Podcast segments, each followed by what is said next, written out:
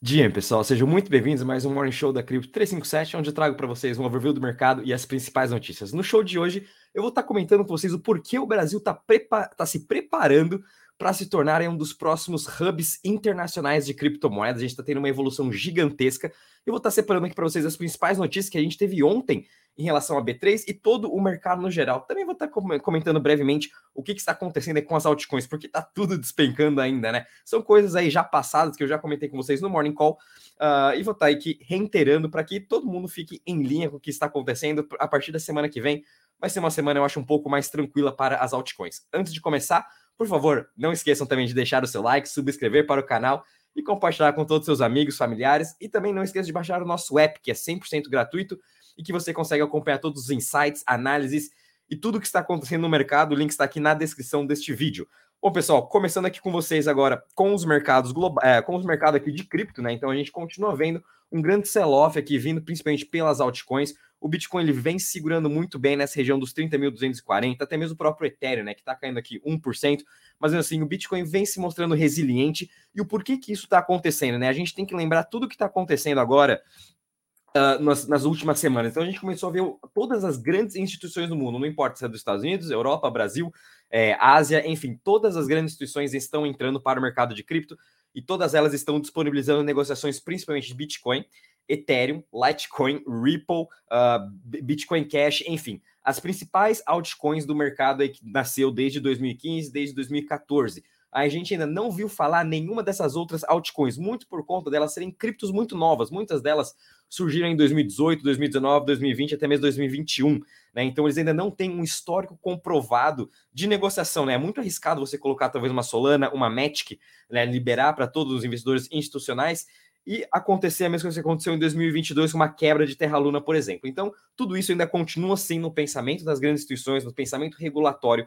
O que a gente viveu em 2022 vai demorar um pouco para o mercado, principalmente o mercado tradicional, uh, a superar. A gente aqui no mercado de cripto já superou, já passou 2022, a gente já está em 2023, já sabe quais criptos vão durar ou qual não. A gente não sabe, é pelo menos. É, imagina, né, e faz aí, principalmente as nessas grandes ligas já 2017 que mostraram até o porquê elas existem, possuem um product market fit.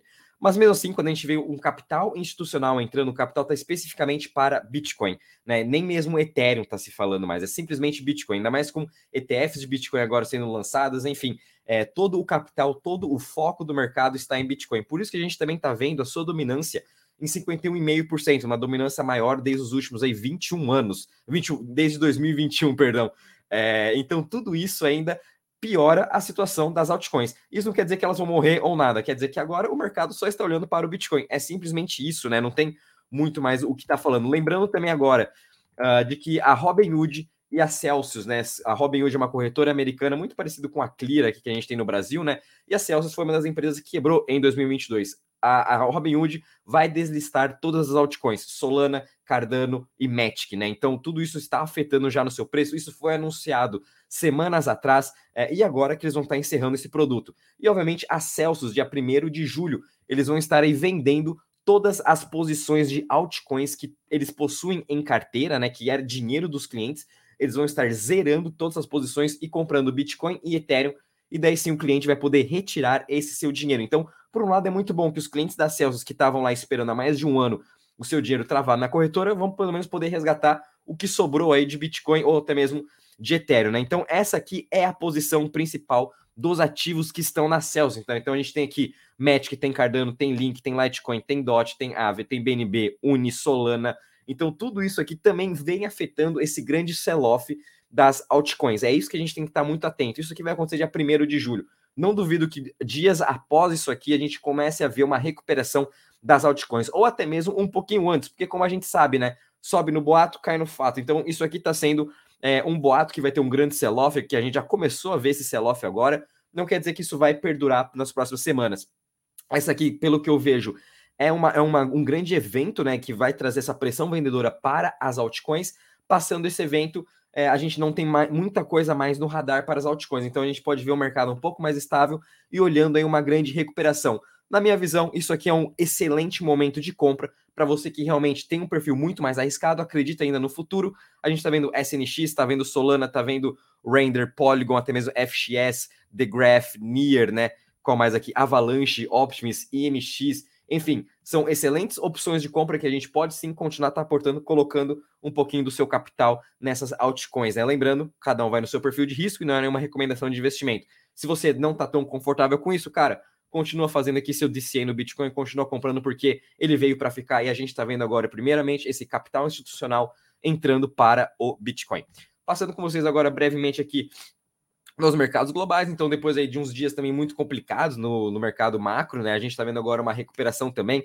É, Europa finalmente abrindo no positivo já depois de tantos dias de queda, com uma alta de 0,46%. A gente está vendo até aqui o S&P Futuro e uma queda de 0,25%, mas ontem foi um dia bem positivo para todos os mercados, até mesmo aqui uh, na, na Ásia, né, que veio também de todos esses medos de des desaceleração econômica da China. A gente conseguiu ver aqui Japão com uma alta de 2% hoje e China praticamente no 0 a 0, Hang Seng, bolsa de Hong Kong, é, com uma alta também de 0,15%. Nisso a gente continua vendo principalmente o petróleo em forte queda, é, cotado agora em 72 dólares e o crudo 67, juntamente aqui com o dólar index que continua bem estável em 102 pontos, e o Treasury parado nessa região dos 3,74. Ontem ficou em 3,73, hoje 3,74, mas mesmo assim ele vem caindo lá desde os 3,80 da semana passada, o que vem ajudando principalmente agora as bolsas globais a terem um pouquinho dessa recuperação.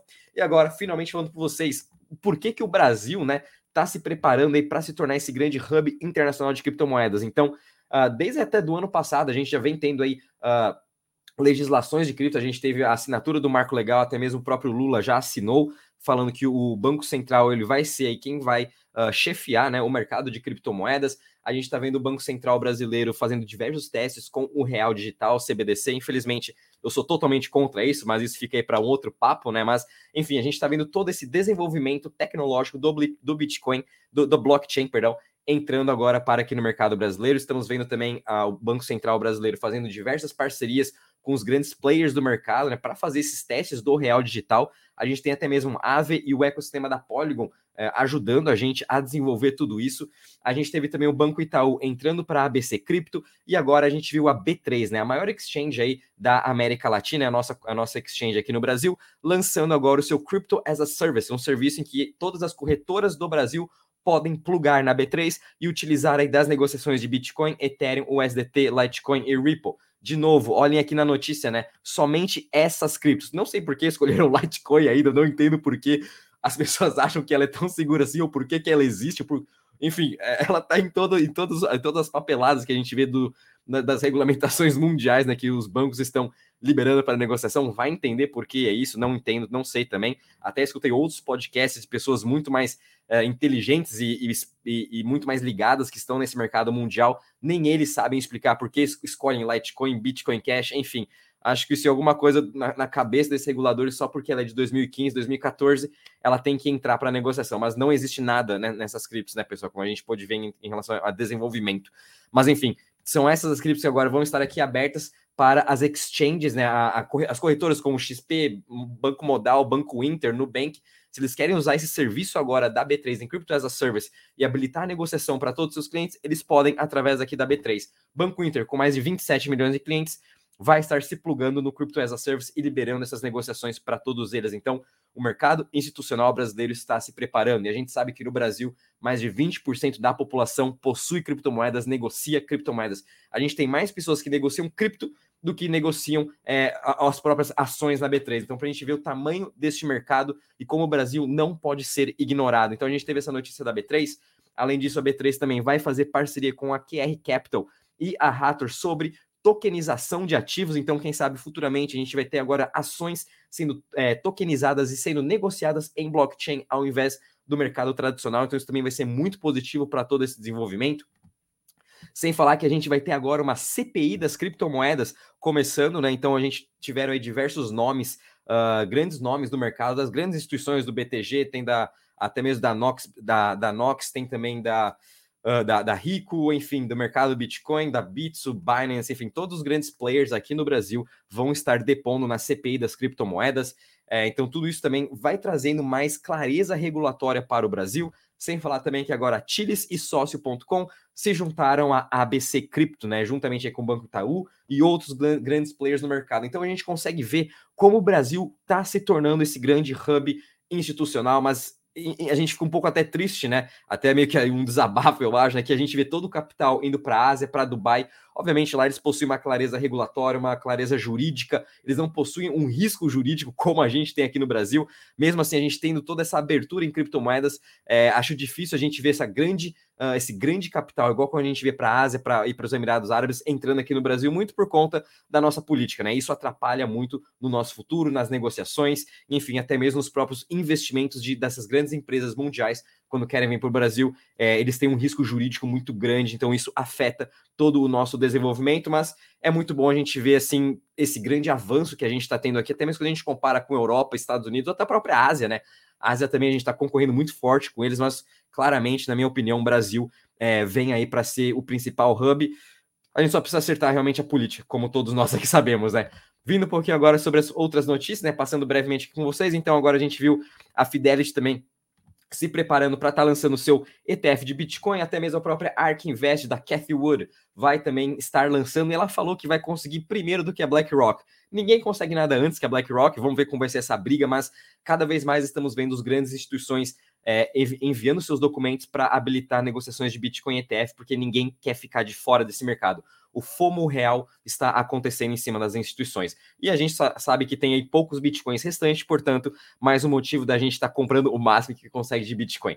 A gente também viu uma notícia muito positiva agora vindo da Circle, adicionando a sua nova tecnologia CCTP, né, que é uma transferência aí de USDC sem, sem opção de pontos para a rede da Arbitrum, juntamente com Ethereum e Avalanche. Então, cada vez mais facilitando a entrada de, de stablecoins diretamente nas Layer 2. Então, isso também vai ser muito positivo, tirando aí um grande impasse de todo o mercado, que primeiro a gente tem que é, transferir o SDC para a rede da Arbitrum, da rede da Arbitrum para a Layer 2. Agora não, a gente consegue fazer direto para a rede da Arbitrum utilizando o CCTP. Isso aqui é gigantesca essa evolução, mostrando mais ainda uma adoção das Layer 2.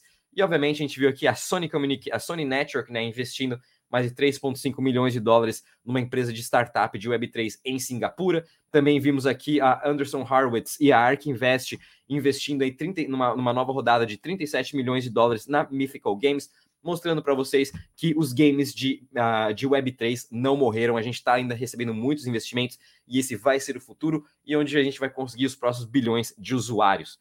E agora, finalizando com vocês aqui com o calendário econômico, hoje vai ser um dia um pouco mais volátil, vamos ter aí discursos do Jerome Powell, né, de novamente, às 10h30, vamos ter de novo uh, discurso da Christine Lagarde, Vamos estar de olho aí entre esses dois discursos, o, qual que é a volatilidade desse mercado. Então fiquem de olho entre as 9h30 e 10 e meia também. Bom, pessoal, por isso, por hoje é só. É, espero que vocês tenham gostado. Não esqueça de deixar o seu like, subscrever para o canal e compartilhar com todos os seus amigos. Até a próxima. Uh, bons treinos a todos. Tchau, tchau.